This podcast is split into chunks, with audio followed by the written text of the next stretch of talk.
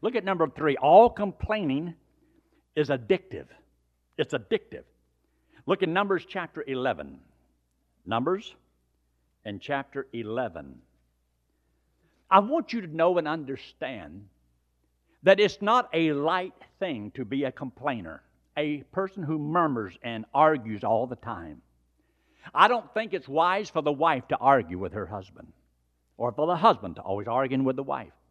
I don't think it's always wise for the children to argue with their parents or to be arguing with your boss and all, always arguing, arguing, or always complaining about everything, whining about everything. Nothing's ever right. It's not wise. In, in a lot of times, we don't see it that bad, or we don't believe, well, you know, it's just me. And surely he's not going to look at me the same way he does everybody else. If it's wrong for Moses to do it, wrong for the children of Israel to do it, would it be wrong for you and I to do it? I think he said, do all things without murmuring and complaining. Why would he have to say something like that? Because it could be possible that a lot of God's children do a lot of murmuring and complaining. Is it possible? Sure, I'm glad there's nobody like that here. But in the book of uh, Numbers in chapter 11, I want you to look here in verse 1. In verse 1. In verse 1, it says, And when the people did what? You ought to underline that. It displeased the Lord. So if it displeased the Lord because they did it, well, shouldn't it displease the Lord if you and I do it? And he says, And the Lord heard it, and his anger was kindled, and the fire of the Lord burnt among them, and consumed them which were in the uttermost part of the camp. And the people cried unto Moses, and when Moses prayed unto the Lord, the fire was quenched. So, yes, there was a, there was a problem. Now, and also in this scripture, you see that all complaining is contagious. Look here in your notes. All complaining is contagious. It means it affects other people. It's just not something that you do and it's just you, it affects other people's lives. Doesn't the Bible say something about edify one another, exhorting one another, encouraging one another, praying for one another? Complaining does not do any of those things. It doesn't do any of those things that God tells us to do for one another. It's just the opposite. It is destructive. It is destructive. Did you know you can complain about something and somebody else who had no problem with it can begin to complain just because you complain? And the more you complain, the more people complain. And next thing you know, you could have a whole army. And you know you're right because look how many people agree with my complaining. Yeah, but is that what God wants? Is there a better way to handle a problem? See, the best way to handle a problem is to tell only those that are part of the solution to the problem, and it'll help you. In verse 4, and the mixed multitude that was among them fell a lusting. And the children of Israel also wept again and said, Who shall give us flesh to eat? We remember the fish which we did eat in Egypt freely, the cucumbers and the melons and the leeks and the onion and the garlic. But now our soul is dried away. There is nothing at all beside this manna before our eyes. See, God even gave them angel food. I guess they thought it was devil's food. He gave them angel food. And now they're complaining about that. But you know, whatever that angel food was made out of, it must have had everything. it must have been a health bar. It had everything in it that they needed to sustain themselves. And they complained about it. And it's like there's no end to this.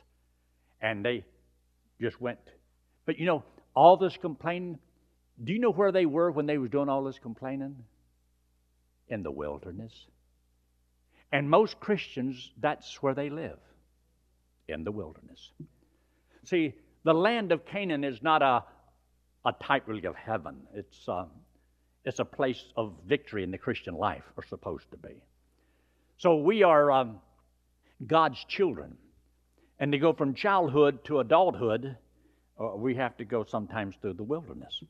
And so most people never get out of the wilderness.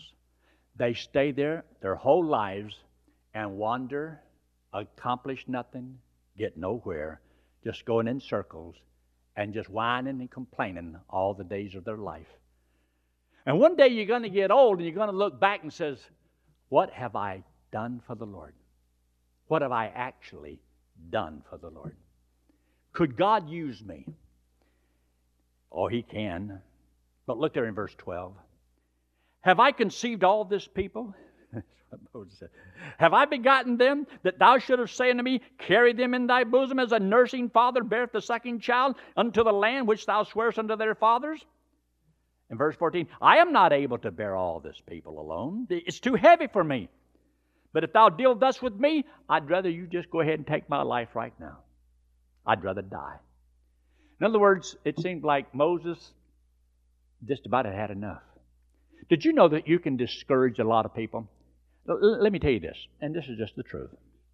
I get a chance to, and I've done it a lot of it, traveling around the country, sitting down with a lot of preachers and having a cup of coffee.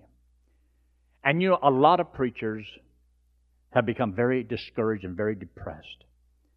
And a lot of them have just quit the ministry. You know why?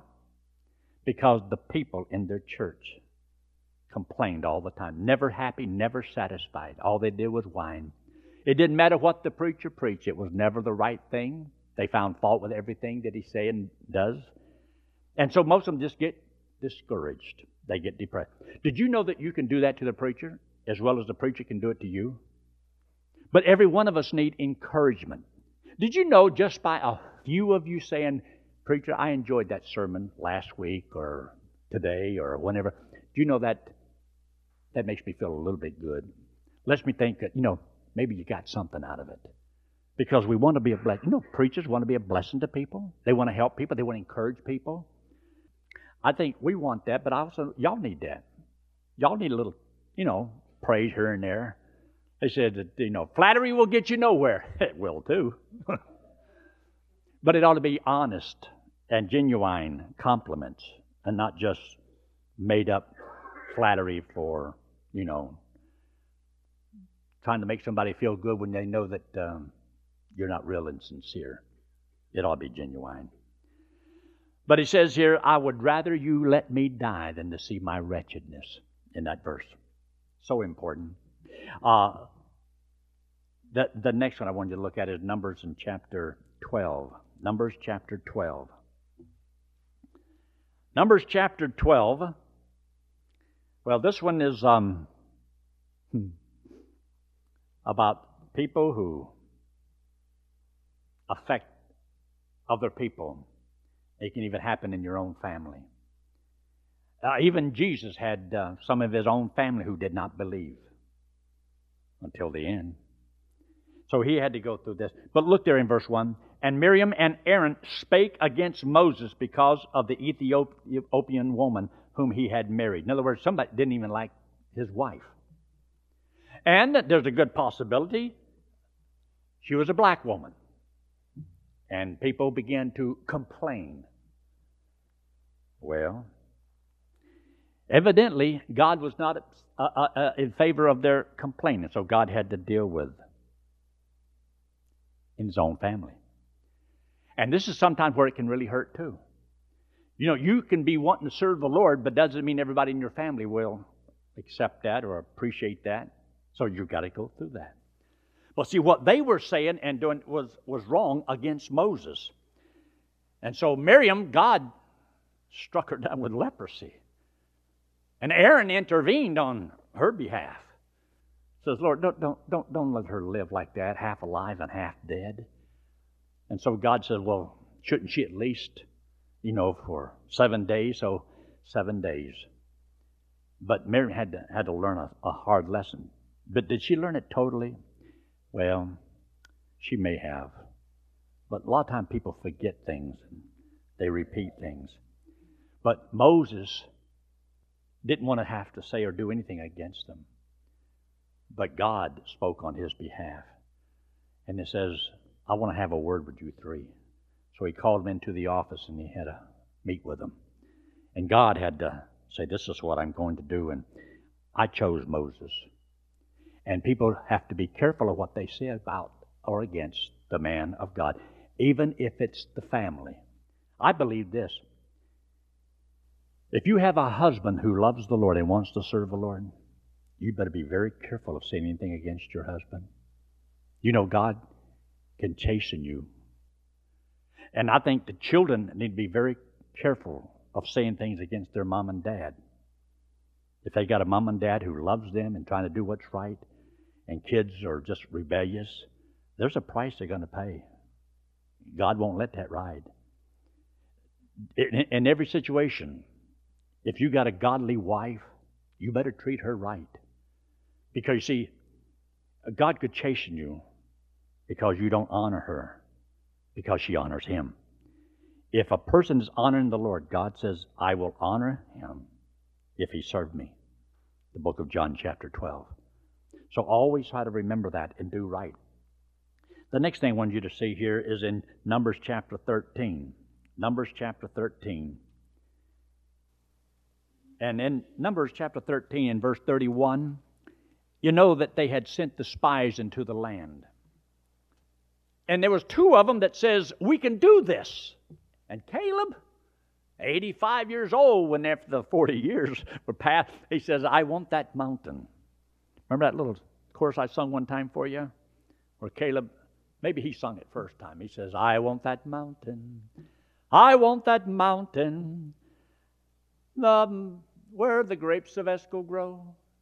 La da dee dee dee dee. I want that mountain. Something like that. But it's a good little chorus. And I thought, he was a man that was 85 years old. And he was still ready to fight. He still had a little fire in the gut.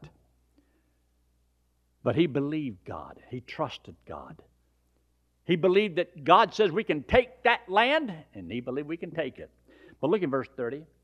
And Caleb stilled the people before Moses and said, Let us go up at once and possess it, for we are well able to overcome it. Well able to overcome it. Why? Because he believed what God said. Well, well look what the people said. The other one, 31. But the men that went up with him said, We be not able to go up against the people, for they are stronger than us. See, they were looking at their strength, and Caleb was looking at God's strength. And if God gave us that land and God said, uh, then he believed it. But there's always somebody that can say things in such a way that cause people to turn against something. You know what I've wondered over the years? This is a little reminiscent, and I do a lot of that lately.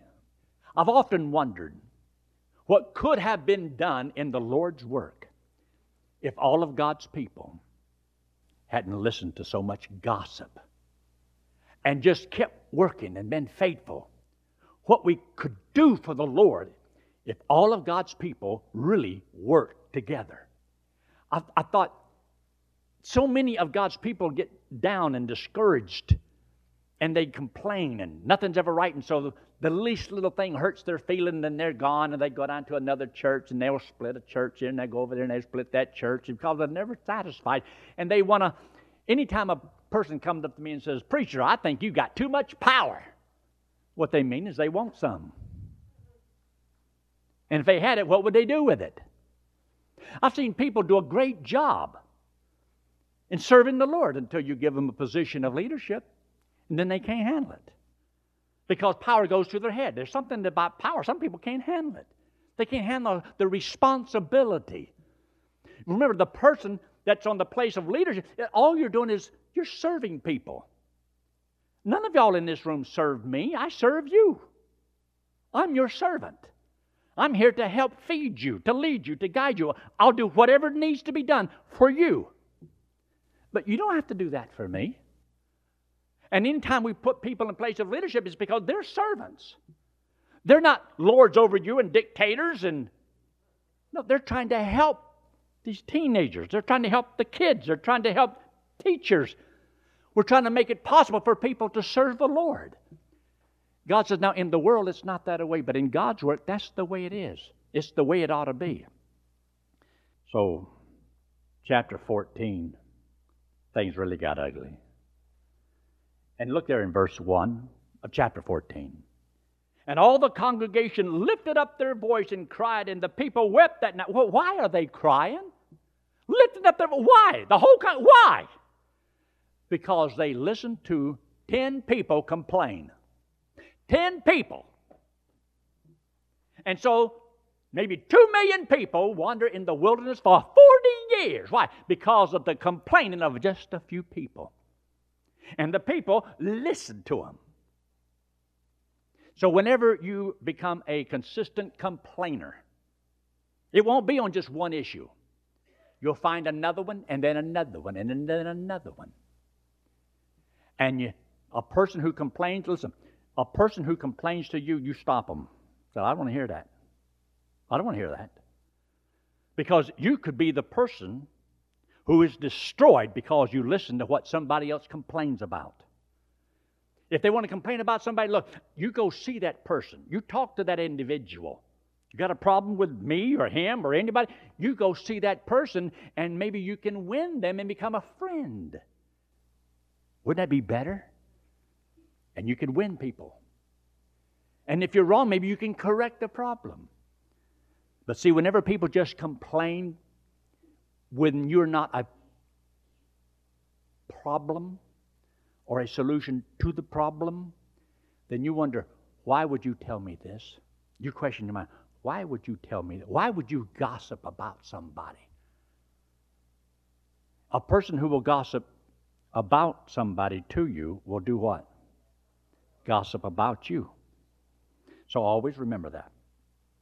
And so uh, they go down through here, and you know the story.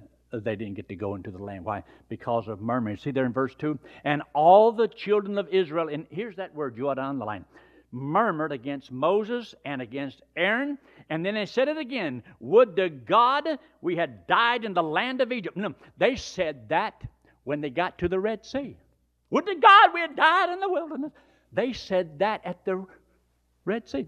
They said that when they didn't have any water. They said that again when they didn't have any food. Now, now they're saying it again because, see, the story stays the same. It's just that the, the problems change.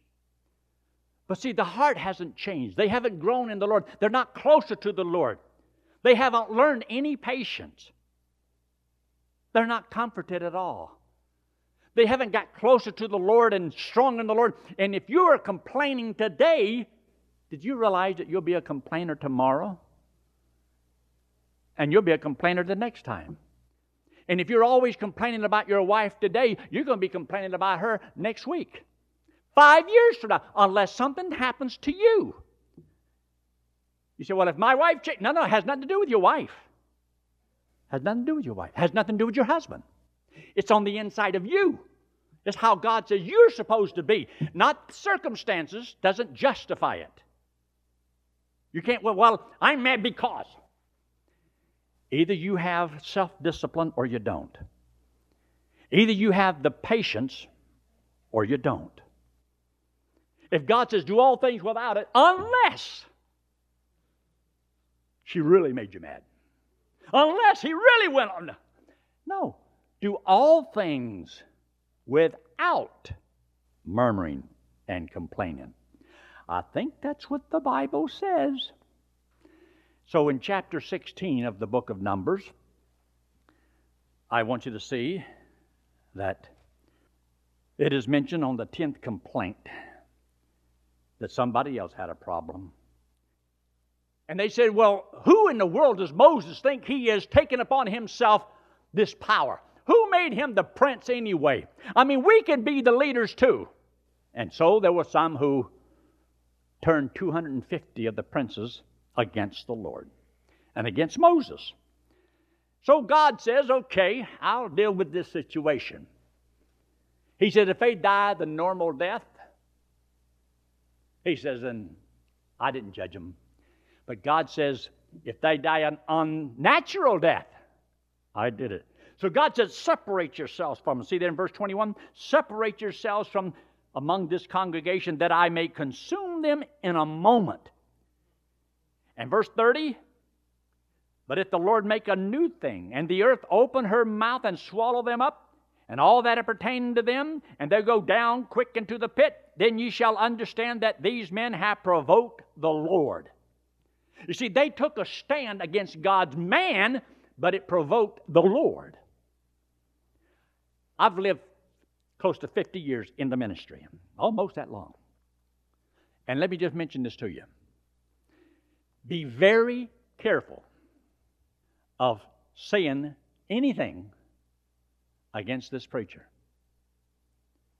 If I am God's man, and I am a good man, and I am a godly man, if I am a holy man, and if I am doing what I believe God wants me to do, and I don't teach anything that's illegal or immoral or fattening, then maybe you need to listen to what I'm having to say.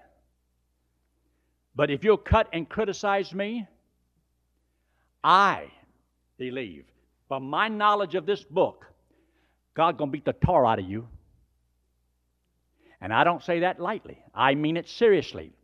I have watched long enough to know that you don't play around with what God says in His Word. This is serious business. And that's why I have to make sure I don't treat you in a way that's not right. I am not to be a respecter of persons. I want to treat a teenager that comes to ranch with the same dignity and with the same respect I'll treat an adult in this ministry. The deacons, everybody in this, you're just as important as everybody. Why? Because you're a child of God. And I have to give an account to God for the way I treat you and for the example that I am to you. But I also want you to know there's another side to this thing here. And God says, I'm going to deal with them. And you know what God did? He just opened up the earth and they went to hell with their boots on. You said that really what happened? yeah. See that in verse 33? They and all that appertained to them went down alive into the pit, and the earth closed upon them. Hmm. Problem solved. They didn't do that anymore. You see, there's a lot of things God can do but when you start challenging what God hath done, and God will defend his own people. I trust the Lord to protect me, to lead me, to guide me, to defend me if it needs to be. If God lets me die, so be it. If lets me live, so be it. Now, all complaining, look at the last number. All complaining brings the chastening hand of God. Do you believe that? I believe that. I want to close with this verse. Look there in the book of Hebrews and chapter 12. Hebrews and chapter 12. Hebrews chapter 12, and look in verse 11. Because we're talking about a child of God, not murmuring, complaining, because in reality, it's against God. Because, see, God is the one who permits certain things to come into your life. God is the one that's in heaven that uses what people say and do, circumstances, in order to test your love for Him. So whenever you come unglued because of it, it's against the one who permitted it. And that's God. So that's why God takes it personally. And that means that if that is true, then there must be a God in heaven that's watching everything we say and do and how we respond to everything in life. So he says in verse 11, Now no chastening for the present seemeth to be joyous, but grievous. Nevertheless, afterwards it yieldeth the peaceable fruit of righteousness unto them which are exercised thereby. Wherefore, lift up the hands which hang down, and the feeble knees in other words, these are things that happens to a person who's down and discouraged and depressed. And it usually shows in their life. He says in verse 13, and make straight paths for your feet, lest that which is lame be turned out of the way, but let it rather be healed. In other words, somebody else who's following your example. And because of what you say and what you do and your attitude and your constant complaining, you know, you cause everybody else to complain. They become bitter because you're bitter. You, they, you're upset, so they get upset. So you have to be careful and watch that. So he says in verse 14, Follow peace with all men and holiness, without which no man shall see the Lord. Now look in verse 15. Looking diligently means watching, guarding yourself at all times, lest any man fail of the grace of God, unless any, get this, any root of bitterness springing up trouble you. And if it troubles you, guess what? thereby many become defiled. Because, see, you can't keep it to yourself. When you get hurt and mad and bitter, you got to tell somebody, and you will. And generally, you probably will tell the ones that's the closest to you and hurt them, damage them. You'll take your garbage and dump it into their mind.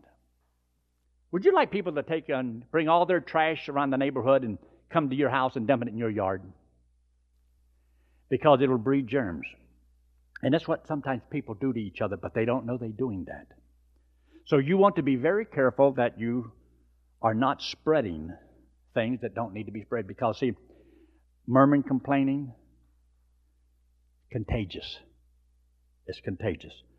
It causes other people not to trust the Lord, not to grow, not to mature. But in all things, we're supposed to edify one another, to encourage, to build them up. These are some things that will tear you down and others down. And you and I are supposed to want and desire the best for everybody else. You that know Christ as your Savior, you know you're God's child. I know that there's sometimes it's so easy, and I hitch myself also in a. Sometimes I'm, I complain a lot, and I know that it's wrong. I know I shouldn't do it, and I say these things because uh, if it helps me, I, I know it's going to help you. We need to see it as bad as what God does, and this takes some time to grow and to mature. Be patient with others that haven't reached that stage yet. Not everybody understands all at the same time, and when somebody does get a little angry or upset, just forgive them. Just forgive them. Don't jump on them and kick them and try to beat them down because you don't do it. So be wise, be considerate, love each other. Father, we thank you so much for all you've done for us. We're thankful for this time together, for the study of your word. We ask your blessings on each one here. In Christ's name we pray. Amen.